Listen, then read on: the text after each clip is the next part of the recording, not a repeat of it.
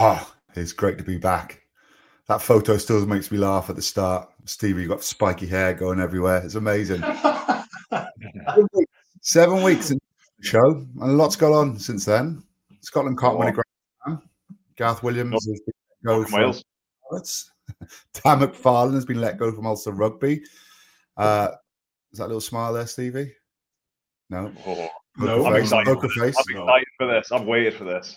And John Barclay has been on three skiing trips, going for Father of the Year, Yeah. buying his love, buying It's a affection from banker. his It's a banker this year, lads. You can bet, bet on that one for sure. How are you, boys? You okay? Good, thanks, Shanks. Good. Tired. Tired. It's tired. Six Nations tiring, isn't it? I know. You, I mean, you love a moan. Oh, The players, though, like these bye weeks because it enables them to rest. But us as punters and fans, I love them just as much. It's Yeah, brutal. me too. it- it is tough. It is tough. Anyway, anyway, lads. Um, as always, we've got a special guest on. We've got current Ospreys number ten slash fifteen, Jack Walsh. Jack, how are you, mate? You okay? Yeah, good guys. Thanks for having me. No, pleasure, pleasure. Um, so we're, we're doing a little bit of research about you. Um, American Australian. Talk us through that combo. Yeah, I parents were over in the US for work, so yeah, born there. I wouldn't say I'm got much American about me to be honest, but always helps for traveling and whatnot. Um, but nah, I'd be pretty much full Aussie to be honest. Um, early early memories are in Oz and everything else. Yeah, it's gone from there. Um, how's your season been so far for you? Um, are you enjoying these little breaks from the season? Because I heard you've been back in um, back in the hometown, back in Manly. Yeah, it was yeah, it was awesome to get home. Like you mentioned, I think we're at the midpoint way of the season, so 13 weeks on the bounce was really good to get just a couple of weeks home, sort of mentally refresh and I guess lock in for the rest of the season now. But um, yeah, back home in Manly, nice part of the world, can't complain. Got over there in the summer as well, so it's nice and hot and got a bit of a tan, which went away after two days. So, so Yeah. what's it What's it like coming across to Wales then from Manly? Bit of a shock. Yeah, I didn't. Uh, even when I just got back, me and my partner were counting the days. I think we got to almost eight days before we'd seen the sun again. So that took a while. But um, nah, I, I love Wales to be honest. It's besides raining in summer, it's not not too dissimilar. Um, Welsh people are great as well, so I can't complain. Love the person. Well, as well. Jack, uh, what you need to do is you need to take a leaf out of uh, Tom Shanklin's book, and that is to go to your nearest pharmacy and get a bottle of fake tan and use that every single day. And that will help you with your tan. Isn't that right, Shanks? It's the UV lights up here. It's so bright. So yeah. bright.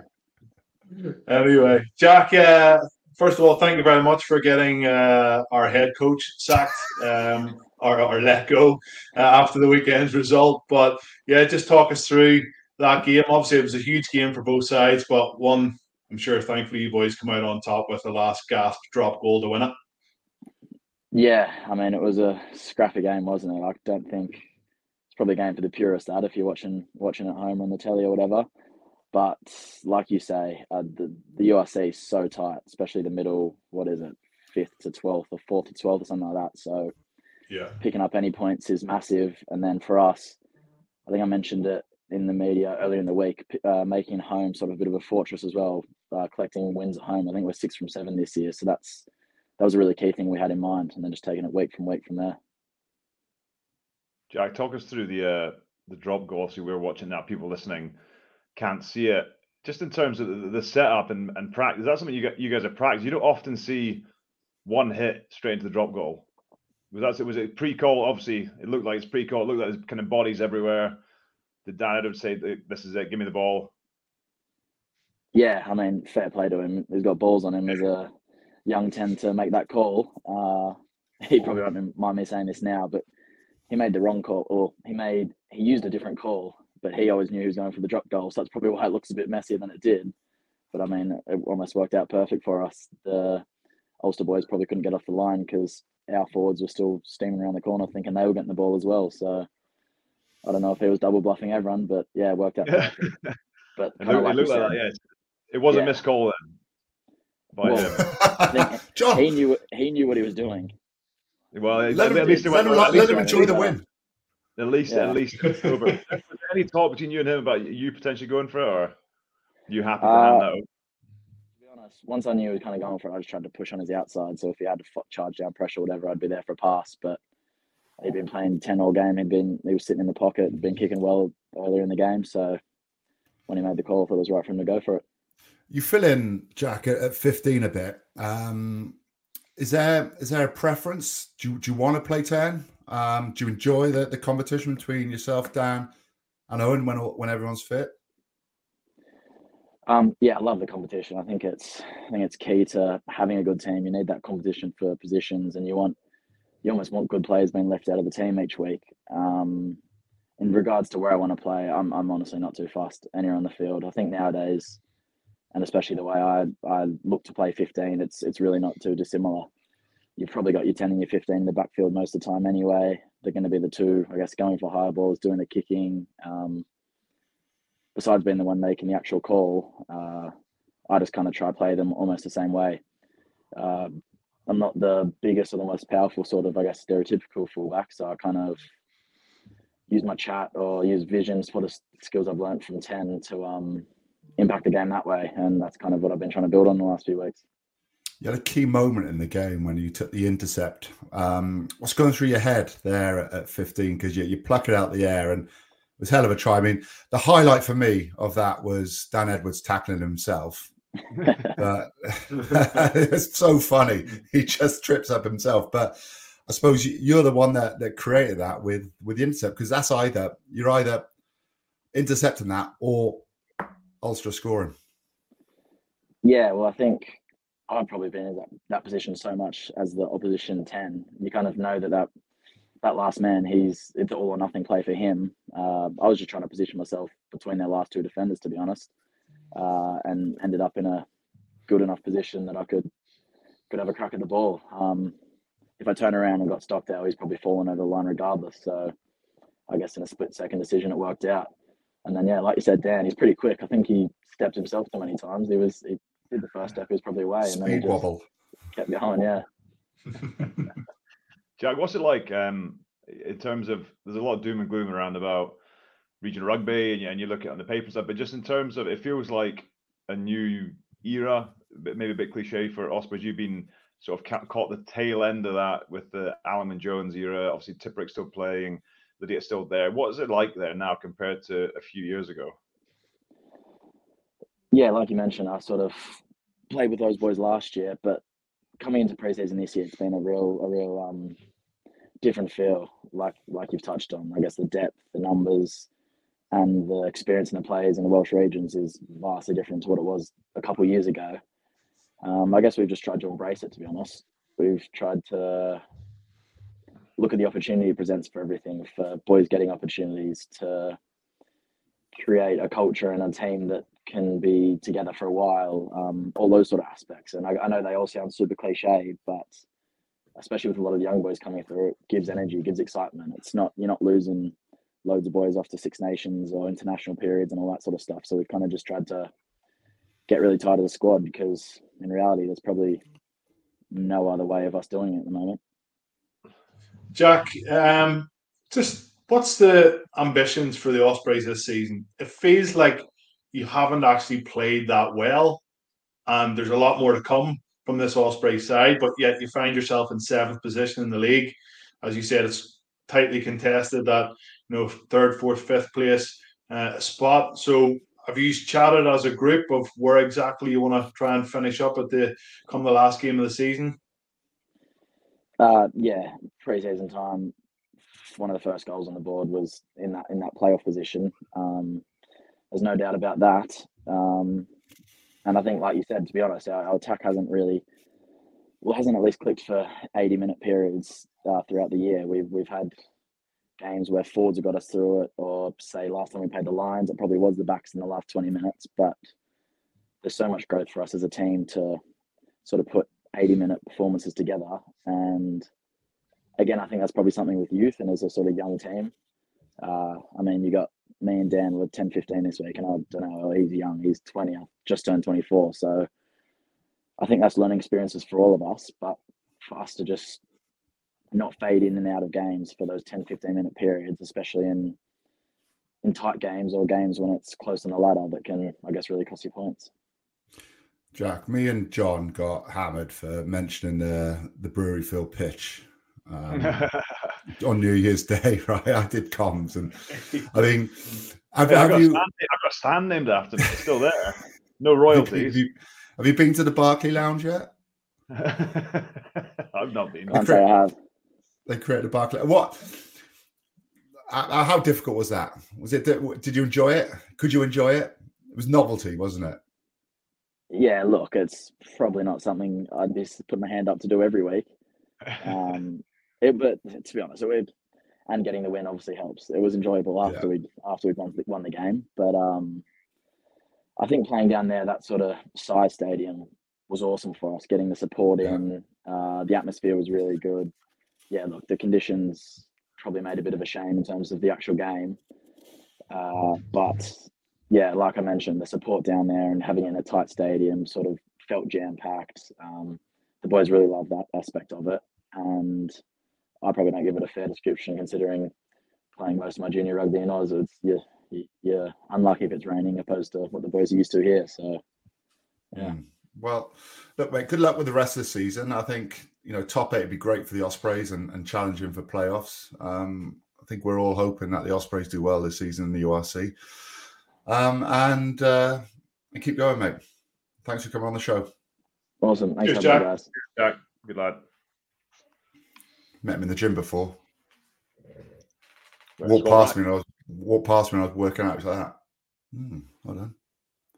I You can't were on the I- vibration plate, I heard. I, You were on the vibration plate. I was doing those. I was doing those I'm groin exercises. Yeah. Your legs come in. on your phone. I can't do chin ups sometimes without not thinking about you. It's weird. You said you said chin ups with your exercise. yeah, Every time I'm in there, I'm thinking about you now. Thinking, I'm pretty sure I've got you covered now. I can imagine you as well as a trainer, JB. You'd be like you'd be doing chin ups and the arms wouldn't be going No, straight when you go down. No, no, no. Completely Nah, straight. Half reps. And you'd be, and I bet you got like a, I bet you had like a chin bar right next to the wall, so you're using your feet to climb up it. I use, I use that one with a platform that helps you up. it goes up and down. Yeah. with, like, You've got a TheraBand on your leg. Oh well, we actually chat with with Jack a little bit about the Ospreys um, game, um, but should we have a listen to Dan McFarland's final interview with Claire Thomas as Ulster coach? Ah, Go on then. Dan, history suggests that Ospreys were always going to finish strong today, but what needed to be done earlier in the game by your side to ensure that they couldn't have a drop goal to win it? I think the, the the game was pretty scrappy in that first half. Ball pretty greasy. We looked a little bit rustier um, after after the, the, the break, but you know ultimately the game came down to two instances, both where we were in control. One in their 22 where they got an intercept pass, and the second one was at the end of the game where we were in total control and a refereeing decision called a scrum on a on the back of a maul. So you know I have literally no idea what that was about. You see that every every week, but I'm gonna I'm gonna ask and, and find out because ultimately those two instances uh, decided the game in the Ospreys' favour.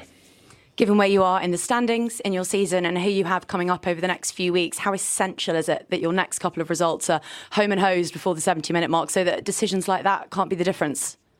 Um, yeah, well, but that's that would be like saying every game that's close is decided in the first 20 minutes. It's uh, you know you're always going to say you, you you play better earlier on in the game and, and you could have done better. You know we played better in the last 20 minutes. We'd have we'd have won the game. So you know, I don't see how that's relevant. Thank you very much for your time. Thank you. Ooh, do you reckon he would have said that if it was someone I don't know, like Ross Harries, Martin Bayfield, Sarra Elgan? Good. Um, I think, yeah, I, I think he would have. Good question.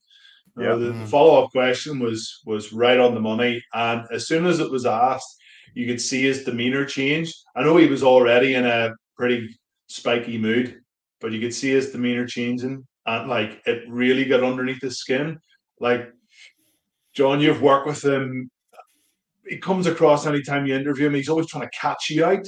So when he's sort of been caught out, he hates it and that's the way the interview came across. And to be honest, Shanks, I, I genuinely believe that you know there was chat that he was going to be going um, in the immediate future at some stage. But he's uh, yeah, he's he's hung on in there, and that interview's maybe cost him.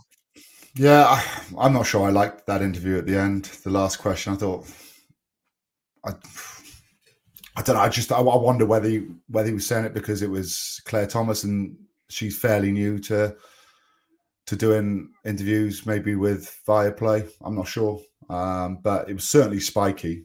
And yeah. you've seen it before in football, haven't you? You've seen loads of people get um, managers interviewing after the games and either having a go at the board or or just being really, really, I don't know, passive aggressive and go. And I mean, it's not just because of that, is it? It was um it's it's been a whole heap of games really. And yeah. It probably the other thing right is Shanks, no, no, it's the right time. Yeah, I think it's the right time. The other thing was, if you remember earlier on in the season, he was blaming a couple of losses because training wasn't good enough during the week. And like you know the performances are reflective of you know how poor some of the players were in training the standards weren't good enough and and this and that and like it almost feels like he struggles to shoulder the responsibility and maybe that's because is he a better number two? Is he a better assistant coach? Does he come across wrongly to the public through his interviews? Um, um, I know what the, the interviews that we have had with him post match and pre match, there's there's always just something that is I don't think I could work with it every single day if I was in the changing room. So yeah, I, I know John uh, has worked with him a little bit when he was in the Scottish system and, and speaks very highly of him as a technical coach. But yeah, just throwing players under the bus, blaming referees. Like he didn't come out and blame the scrum. The scrum got absolutely hosed. Marty Moore got the shepherd's hook at 25 minutes or 30 minutes. Um, the young guy Scotty Wilson actually come on and did it a, a, lot better. But like that's Dan's area of expertise. He was a an, uh, a, a prop for Connacht. He you know been around the block, and he, he would say that that is his is his baby is the scrum. And yet he blames the referee for a maul decision, which Tom Stewart actually was told by the referee twice to get away. Even though it might have been the wrong decision for the referee to say that, he'd give him the opportunity to get away and Dan's coming out and, and just blaming the ref. So it's just not a good look. And you know, I, I, think all the Ulster fans thought a bit like yourself, Shanks, that the interview came across a little bit rude and passive aggressive, and and ultimately it's cost him his job. What's the fallout been like, Stevie, in terms of? Uh, you you touched on the fans there, but you're you're you're so close to the squad. Is it doesn't sound like it was a huge surprise? No, like John it wasn't 18 months ago when Manie Libbok kicked a conversion to beat Ulster by a point, um, and Ulster would have had a URC final at home uh, at the end of that season, and probably would have won it. Um, let's be honest, but it didn't happen, and ever since then it's been a, a downward spiral. The I, I said it earlier on in an interview, like they remind me of a Fabergé egg like they look really good on the outside. This brand new plastic pitch, this beautiful stadium. The corporate boxes are always full. Unbelievable crowd attendances every single week, but it's hollow inside. There's something not right, and Ulster Rugby have made the decision to uh, to, to, to chop the head guy um, and bring in Richie Murphy, who obviously is the Irish under 20s head coach and has done a tremendous job with them over the last couple of seasons. So we'll wait and see how that goes. But the, there has been a, an 18 month period, John, where this team has got, you know, there's been a regression. The team has got worse. There was chat at the start of the season about a change in tactics, a different way of playing. The plastic pitch was going to help that. If anything, we've seen them revert back to or try to get back to the way they used to play. Except the problem is now, John, they don't have the same players they let so many international guys go. And yes, they might not, not have been brilliant every single week, but they knew how to get tight games over the line. And you look at Ulster Rugby, it's a far cry from where, where it was 2012 13. John Afoa, Johan Muller, Ruan Pienaar, um, Jared, Jared Payne. Um, you had six or seven guys regularly in the Irish team, where there was an Irish team fielded three weeks ago uh, in their first game with not one single Ulster player in the match, match day 23. So I think that you know that tells you itself that it, it, they're not in a particularly good place. And Jeez, it's not even worth thinking about it. Shanks, you know uh, you, you, might ask me a question about if Ulster missed out on European Cup rugby for next season, like that would be seriously damaging financially. And you know, there's chat going around that they're they're already you know massively trying to balance the books, um, and there's going to be another shed loads of player shed load of players that are going to be offloaded at the end of the season. When you mentioned about looking, huh? I was going to. They have to pay him out. How long was his contract until? That's a good question, John. I, I, think he was contracted until end of next season. Um, so yeah, the, the, the, the rumors had started last night that he had been gone, and then today had sort of been com- confirmed up. And Ulster Rugby has waited until I think around four o'clock today to actually put out an official statement um, that he was leaving the province. So I think today has probably been meetings with Petrie and Bryn Cunningham and whoever else to to make sure and get that all um, all tied up. Um, and obviously he's leaving immediately, so. I don't think he's the type of guy just to walk out and say, "Oh, thank you so much for the support. See you later." Um, and I'll go and do my own thing now. Uh, I definitely think there'll be some sort of financial package to to to make sure that he's um, you know obviously his, his, contractual agreement was until the end of next season. So I'm sure we'll hear more about that over the next couple of weeks. Do you think this is Ulster feeling the pinch of finances in rugby? We've seen it in Wales. We've seen it in the Gallagher Premiership. Um, nothing's really been mentioned about money issues in Ireland at all um, until now, really, with Ulster. Is this is this a knock-on effect? You think of of the world's economy? I think so. Shanks, like even Munster seem to be tightening up a little bit. Um, Connacht just do what they do and recruit, you know, pretty smart. Um, and obviously the Kingspan title sponsor for the stadium, it's now finishing at the end of the season. Rumors going around that it was a pretty significant uh, fee every year for, for the naming rights in the stadium. Kingspan were also the shirt sponsor, the main shirt sponsor. Uh, I believe they're changing from Kukri to Kappa for their uh, jersey uh, next year. Um, obviously, the new plastic pitch. God knows how much that cost.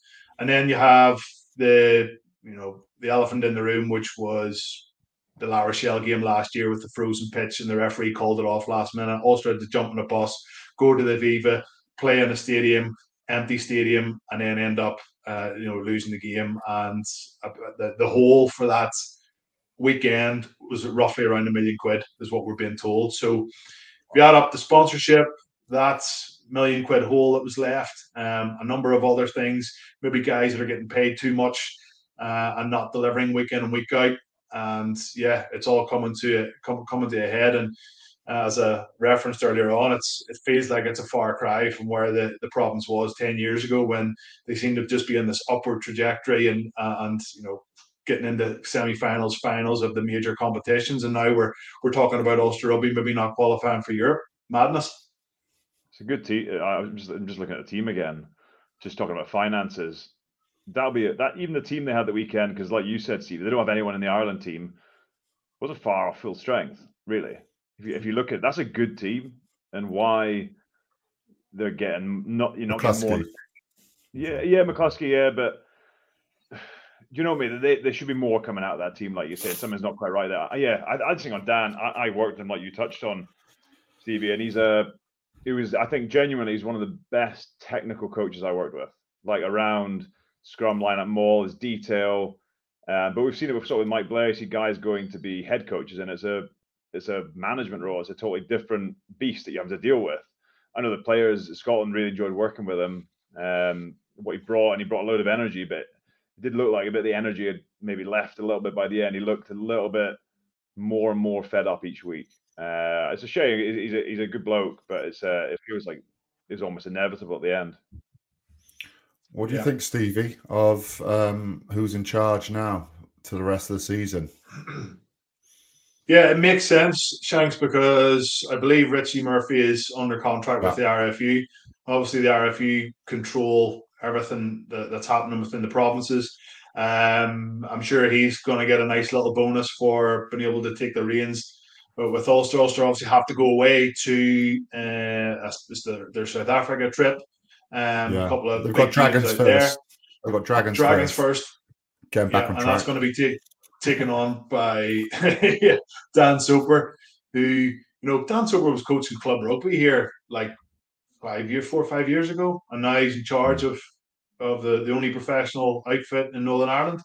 Um, so it's a big job. Um, but yeah, try and get it back on track with the win against Dragons and then see where it takes us. But Richie Murphy's a, a quality operator. He was obviously uh, kicking coach, uh, moved into skills with the national team, worked under Joe Schmidt, Andy Farrell, Paul O'Connell, Simon Easterby. Like he knows the system inside out, uh, and hopefully he can bring a bit of stability. Wouldn't surprise me if Ulster go on a really good run at some stage because it just happens. You see it all the time. You know, managers leaving, coaches leaving, a new voice comes in, same team, but just freshen up the environment, do things a little bit differently, listen to a new voice. You know, because you, you listen to your your head coach every single day. He does the most talking nearly out of everyone. Oh, yeah. So, it, and I think that was the problem, Shanks. Yeah, I think that was the problem. Yeah, yeah, I think that was one of the problems with Ulster. Is that even do you remember last year? I think one of you two boys was over and we were chatting. There was all this chat coming out of Ulster that senior players had been like speaking out behind the coach's back about being unhappy and they weren't happy with the way training was and they weren't happy with a few other things. And I was like going, oh no, oh no. You know, as soon as players you lose start losing the change room and especially senior players, this isn't this isn't just the young guys that aren't getting picked every week. This is guys that are playing international rugby. So, mm. um, yeah, I think they were just fed up with Dan being, you know, micromanaging absolutely everything, being very negative in, in team meetings. Um, and yeah, it's uh, it's obviously, you know, been hot for the lads to listen to in a day in day out situation, and that's why they went with the change mid season. Mm. Well, there we are. Big news that is the biggest news. I mean, Big Gareth news. Williams has left the Scarlets, but you know he was defensive yeah. coach, and the Scarlets are points difference is minus 197 at the moment, which is just incredible. I mean, Ulster wasn't that bad, but I think it probably was maybe the right time for for Dan McFarland to leave. You know, he's had a good budget. He's been able to mold his team into how he wants, and it just hasn't worked. So, no shame, but these things happen.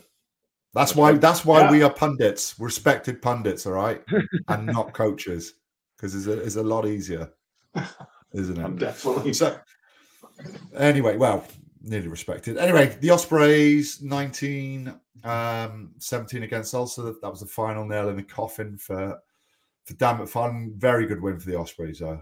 Like that, yeah. they are the team that have impressed me the most through um, the URC. I mean, some of the rugby you see at Cardiff is good, but the Ospreys are winning more so than than losing, and that was a big game for them. So very good win, moves them up into the top eight, which is exactly where they want to be. We'll move on to Leinster Benetton. Um, Benetton one stage, I thought Leinster were yeah. under pressure, but that machine, that juggernaut, just came back into it. Yeah, the, yeah. Benetton actually they scored a couple of nice tries and came back into it. They look good. It's like the classic band. They, they look good ball in hand, but then yeah, defensively. This was brilliant. Love yeah, the strike.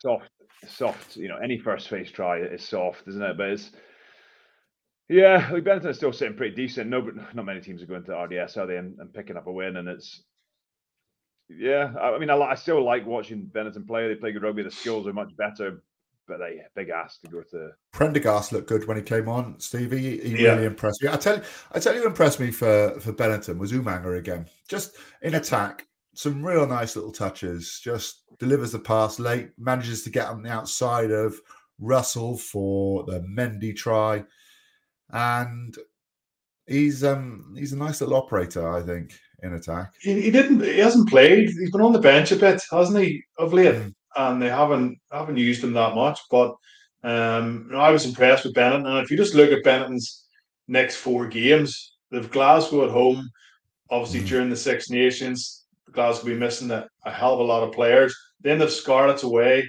that could be winnable. And then they have Connacht at home and Dragons at home. So sitting yeah. fourth in the table after 10 games, yeah, like they'll be absolutely delighted with the next four games. If they can get two, even two five point wins and pick up a couple of points, get 12 points out of those four games, like they are going to be right in the mixer come the end of the season.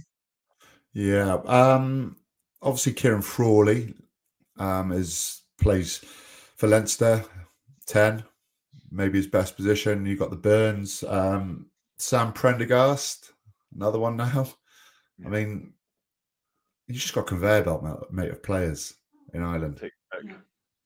Yeah, well, I think, I think, I think Billy Burns is Billy Burns is as good as gone for Ulster Rugby at the end of this season. So um, you're going to have um, Jake Flannery, who started against the Ospreys and was pretty poor the weekend.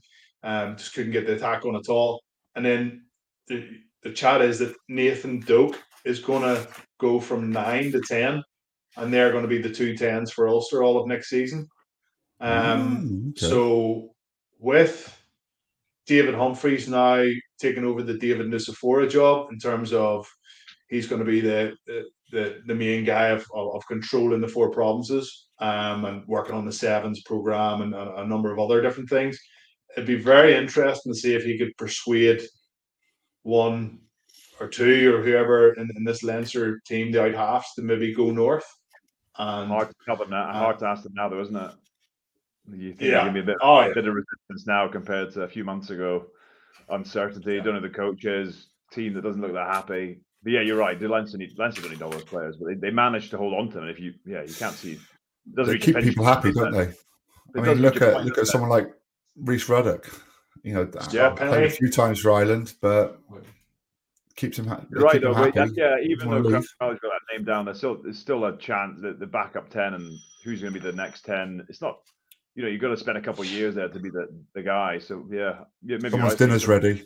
I just heard a bell. Someone's dinner's ready. That's GB. I, th- I thought we'd have a ring doorbell, mate. Not an old school. Uh, old school, mate. Old school in this house. You've already got a chain when you flush a toilet, haven't you, from the top? Pull it down. Bell, the maid bell. Phone the dials well. with your finger. right, we'll move on. We'll move on to Glasgow Dragons. I was there with Ryan Wilson. He brought his kids. It's like a crash.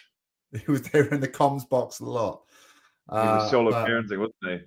Mate, I, I, watched I watched it back. They uh, try from the kickoff, try two minutes later, game's done. It was uh, two. I Josh mean, Dragons excellent. He was good. He was very good, but you know, 27 seconds in, and then three minutes later, Stafford McDowell scores. Uh, you've got to be making that tackle. You know, I, this is what I was saying. Like teams talk about starting big. You've got to start big. They were so tight defensively, the Dragons, all game. It was really yeah. easy for Glasgow to get the ball on the outside. There, there, was no line speed. They were just backing off. And anytime they did try and make a decision, they were just cut. It was it was too easy for Glasgow. But mate, look at the look at the Dragons team. It was, it was so full point. of youngsters. You know, what are you meant to do? This is a well oiled, drilled Glasgow team. Yeah, I think Glasgow, even like maybe last 10, 12 months ago, they would have maybe sort of stumbled through this kind of game. Um, What's but, his back peel? Oh, yeah, I mean, it's pretty. Stafford McDowell. There's no details. Stafford McDowell taking the back peel. Well, like, yeah, they've, they've used him at the front line, and he's jump he jumps in line out sometimes. He's about six for yeah. seven. But um, yeah, no, no surprise. A little bit disappointed with Dragons and the lack of lack of fight. You see them try. It was a t- they tried to tap tap free kick move. Forgot to tap the ball. Yeah, yeah. Right. you, you, see it so many times where like a, a, pod goes up to the ball, then shifts. shifts, go back pedals, and another pod comes up, and they did that, and they forgot to tap the ball. So Brodie Coghlan looked good when he came on, um, but they are where they are. Like they're, they're trying to they're trying to blood some youngsters. They're trying to get some youngsters with more experience onto the field, but it's a tough place to go with a strong team, Glasgow. Yeah. And even yeah. the, the, good thing is that the most positive thing I'd say about Glasgow is that they've now got a massive blueprint of how they play the game. So, like Leinster esque. So, whoever comes in into that Glasgow team doesn't change or affect the way they play. Yeah, yeah. They, they they got the bones of a team. Like Tom Jordan was there, Stafford McDowell came back. You know Ben Afshar's played a little bit. Johnny mm. Matthews came back. They, pretty good. Jimmy Bhatti played. So they had a yeah. They compared to what the Dragons put out, it was a much stronger team, and it showed. Hey, look, forty points to seven, right? You'd have money on Johnny Matthews scoring. No tries. no tries. The top try scorer of the league. No tries. Um, so from one Welsh hammering to another, very similar scores. Uh, I was at this game. Scarlet seven, Munster forty-two. And to be fair to the Scarlets, I don't know what you think. This is this was a nice little try, but probably scored too easy. It's from a tap penalty, two carries. This was the second one Coombes scored. Just a little shift on the inside. Uh, you know, just trying to make the, the tackler get up and make another tackle. But again, just poor line speed. And when you when you're not dominating contacts, it's really difficult to to get any line speed, really. But even off set piece, they were they were slow. So it wasn't um, the greatest performance from the Scarlets, but Munster were were pretty impressive. They just kept hammering away at the Scarlets defense, and by the end, by the last twenty minutes, the Scarlets were just out on their knees, had nothing left.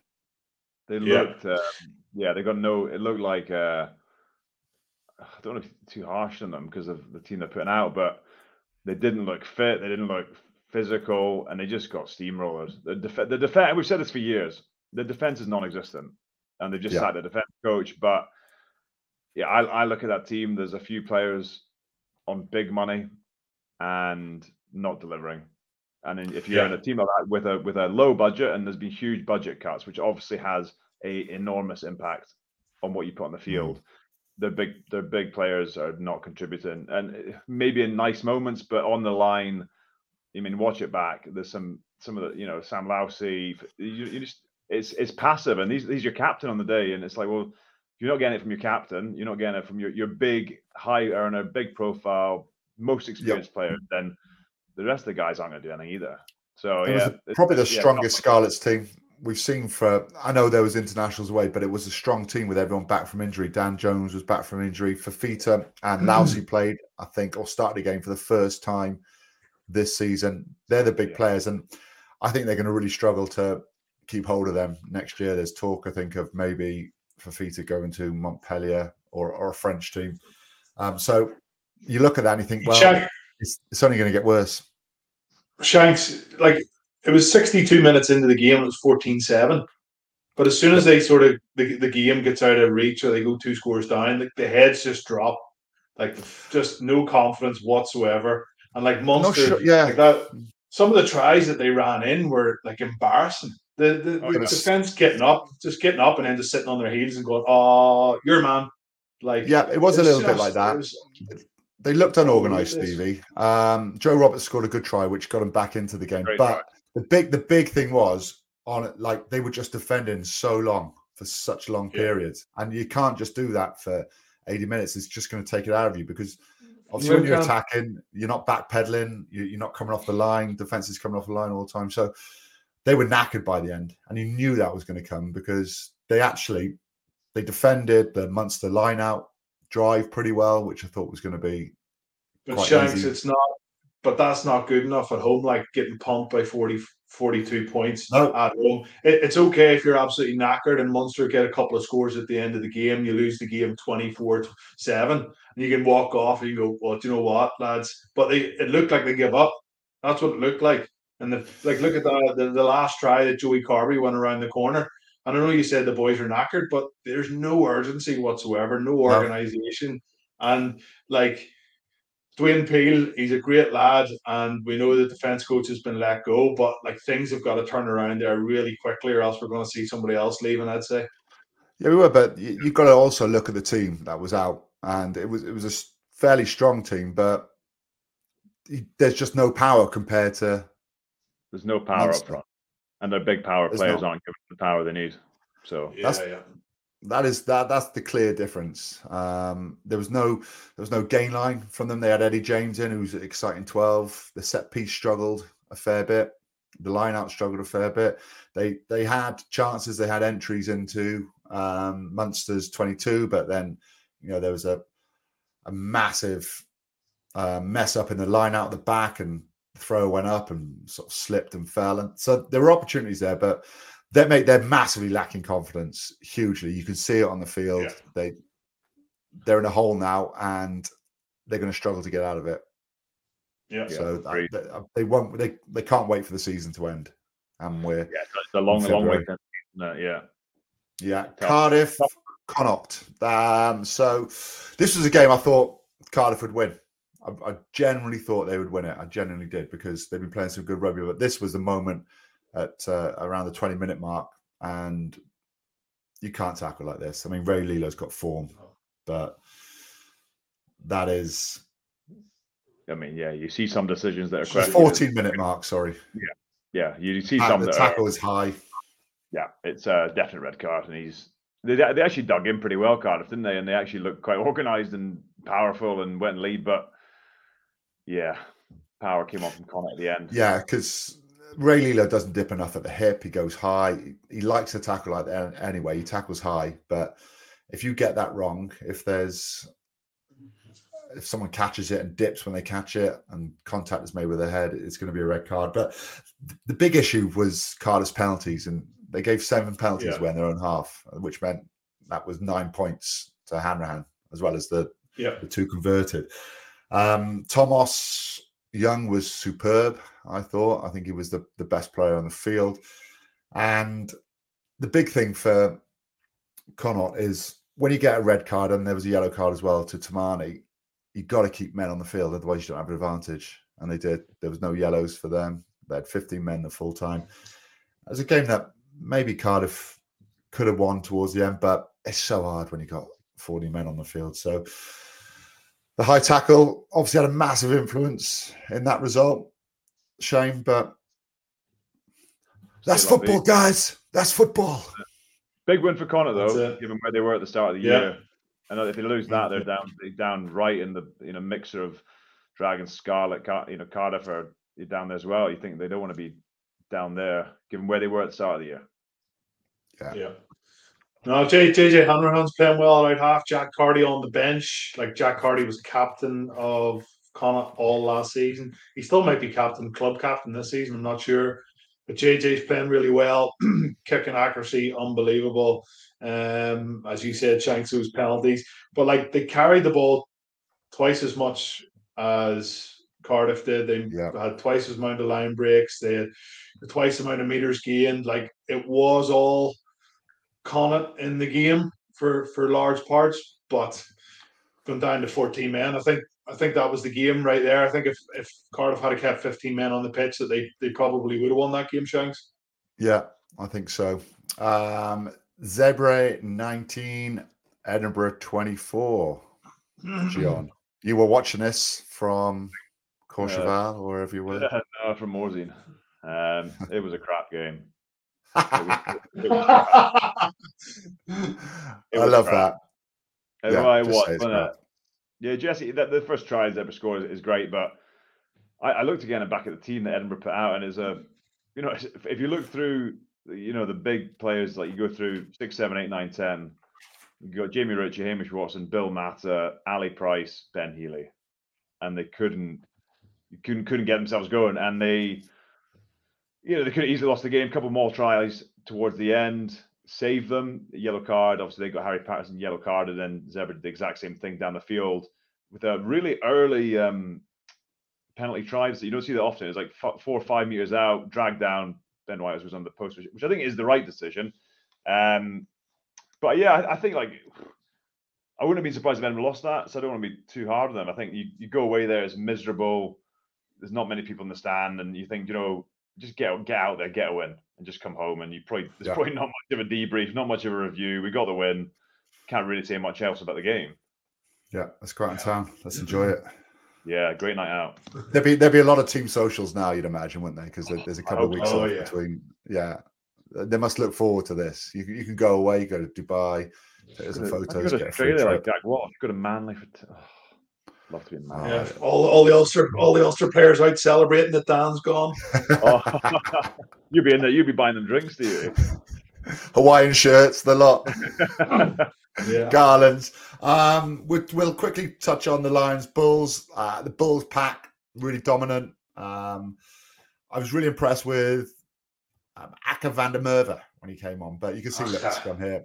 I mean, that's just destroyed, isn't it? Uh, Papier was good, the nine. Uh, links yeah, really well with Rapid. Yeah, he is. Canan Moodie, awesome. Um, Coetzee was good.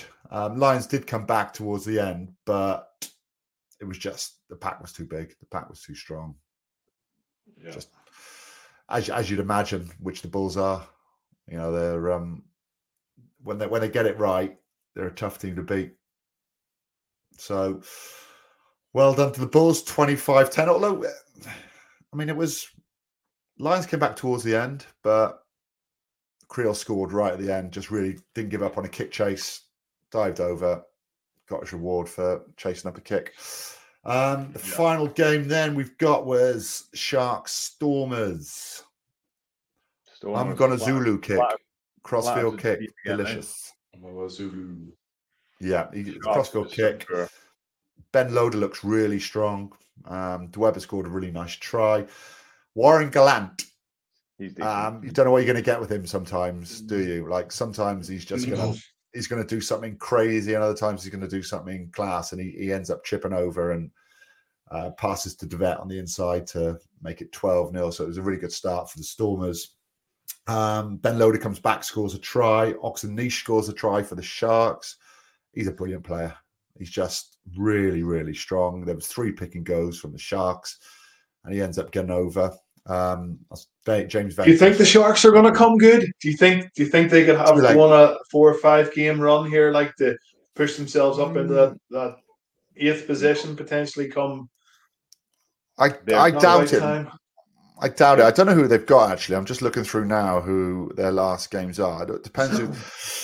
Well, they've got three games at home, so they've got um they've got They're Lions away, in, which they're I only in ten points, mind you, at the they'd minute. win one, two, three. They, they could win four games on the bounce. They could beat the Lions. They could beat Ulster, Edinburgh, and Zebre. Well, Zebre they- are actually the Challenge Cup.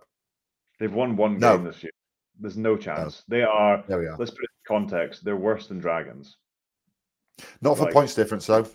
Well, they're bottom of the stack, so they are. Yeah, yeah. It's. Yeah. I mean, But it's it's a horrendous start. It was a horrendous start from like, and it just Horrendous. couldn't find a win, couldn't buy a win.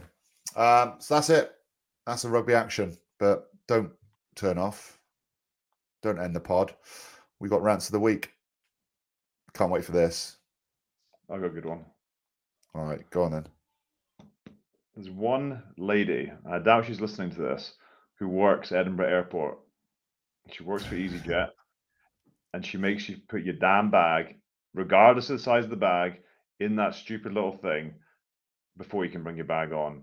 There was hmm. guys on my flight wearing ski boots to go on the plane. I'd wear my helmet on the plane in the whole way. What are you doing? Stop it. And it's always her. I saw her. I saw her, and she made me do it last time. I was like, oh, here we, here we, here we go. There you go. So she's listening. I don't think she is. I'm not. I'm not putting my ski boots on next time. Stevie, Have a you- rant. You It's- must be no, no, it's a, it's a. I've just ranted about Ulster Rugby for the last forty-eight minutes, more or less. So no, no rants from me this week. I'm trying to be happy, trying to be nice, and can't wait for Shanks to come to Dublin to watch Ireland. Oh, Absolutely I can't wait. Wheels at the weekends. Can't wait. I'm doing everything. I'm doing all my prep. Been walking, been to the gym, been eating the right things, drinking the right A few things. chin ups. Uh, yeah, loads of chin ups. My rant of the week. It's not really a rant. It's just I just find it awkward. I don't know what if you boys would agree. Is when you when you cover a, an away game and then you've got to get the plane back with the team that you've just spoke about. Oh, yeah, yeah. and I and I I I I, the dragon spoke. I, I asked if I could get um, seats at the front of the plane now so we could get off quicker because being in the middle takes ages. So I asked Alison if she could bump me up to like closer to the front. I had one A. Premium economy. I'd, I'd one A on EasyJet. Other airlines are available, um, and the whole squad just walked past me, and I've, I've just got to go like this. All right, all All right, lads. all right, Fuck. Right. all right, lads. All right. Anybody ignore you, Shanks? Anybody ignore No, you? not me, mate. Not me. No, they wouldn't dare. Respected, well respected. Um, so that is it, right? This moves us on to last man standing. Um, this is Go. a little game we play where we've we go around in this circle. We've got a name the match day 23 from Dan McFarland's first competitive game as Ulster boss. Um, and that was a been there for 15 13 win. Yeah, this is the his sixth Scarlets, season, I think. Gee, I would have. Yeah, wow. Okay, I was, I, that was a couple of years. Okay. 2018. All right. That's quite what heck. I'm, I'm, I'm not going to get this. Uh, not as. I'll start I'll go because I'm okay, I'll go. hosting. Go on. Ruan Pienaar. Okay. Uh, Hold on, we've got wait. Hold on. Oh, you're right. Now. um, this could be a what difficult one. Um, this is bad. Iain Henderson. Stuart McCloskey.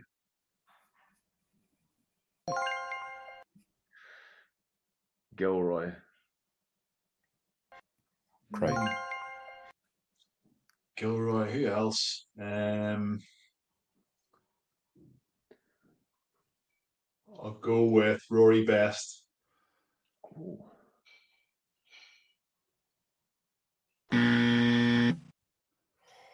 Have I got to go again to win? Yeah. Yeah. Uh, Jacob Stockdale.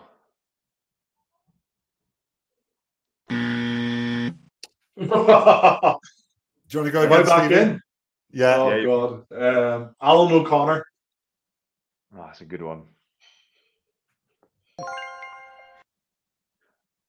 Oh no, no, no, no. What um he used to play open side, Aussie bloke. I can see his face. Say it then, mate, if you can. Uh, do you know what I'm talking about, Stevie? Aussie Come on, John. This is content, mate. Let's go. Just because you were out, chill out. Um ah, t- t- Timoney. Terrible shout. Terrible terrible shout. Great shout. Oh, Timothy. Um, I'll go for.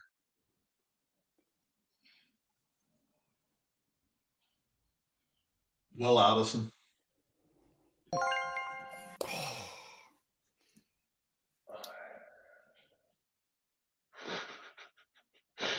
I've got a Um, great one. I've got them all now. Who's it? Who's the Aussie flanker? uh, he went to Bath, I think, afterwards.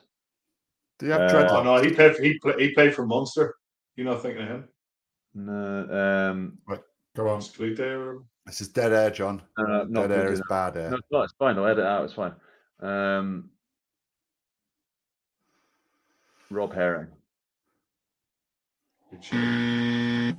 Oh, he's not Right. in. Yay! Stevie's one. I don't know where that There go. leaves us on overall standings. Um, we Who- probably haven't got it, but Who's the seven? doesn't Angry matter. Rob. Stephen Ferris, well done, you've won, but I'd expect you to because That was tough. You are the biggest Ulster diehard fan I've ever met. Right, uh, let's have a little look forward to this weekend's games. Start with Ireland Wales. It can only there can only be one. How many points, Shanks? How many? How many is Ireland going to put on Mm. wheels? Twenty. As John many as they want to. John Doyle As- was his name. All right, as many as they want to, Sean Stevie. It depends. It de- it depends how well Wales play and how poorly maybe Ireland play. Could be three, could be nine, could be twenty, could be thirty. I, d- I just I just don't know. All I know is they're going to win, Ireland by 30. unless some bad discipline, high 30. tackle, two man Well, that's tackle, it. Like go high, red card early on miss time game. a jump, miss time a jump, uh, challenge for a ball. So, but if if everyone's on the field, yeah, it'll be Ireland. I would say pretty comfortably. Scotland, England, John, your big one. This is an easy one. This is a gimme. every year. a gimme, isn't it? Uh, Yeah, Scotland by Scotland by nine. yeah. I'm going to go for Scotland. Scotland won the last three. They've they've held it five of the last six years. England have beaten them once in six years, Yeah. and it was in a hurricane. Yeah, I remember that. Stevie, I just I forgot to mention um, Hugo Keenan. How much a loss will he be to Ireland?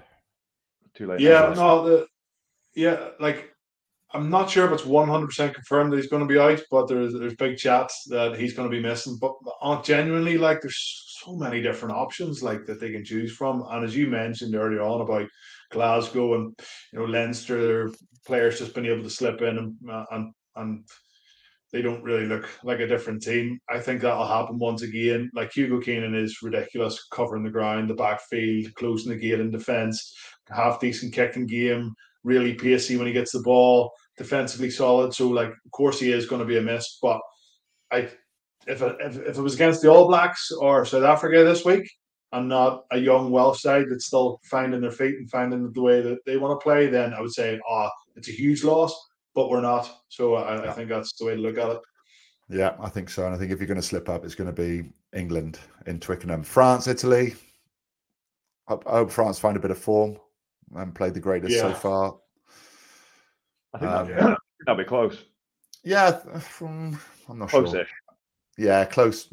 You just hope Italy can find a way to 36 0 by to deal with the power of the French. Yeah. Mm-hmm. Well, lads, it's great to see you. Seven weeks been a long time. Um, we will be back after round 11. And don't forget, everybody listening, that you can watch every game live on Viaplay. Just subscribe, download, watch, whatever you want to do. You can view them on Viaplay. Thank you and goodbye.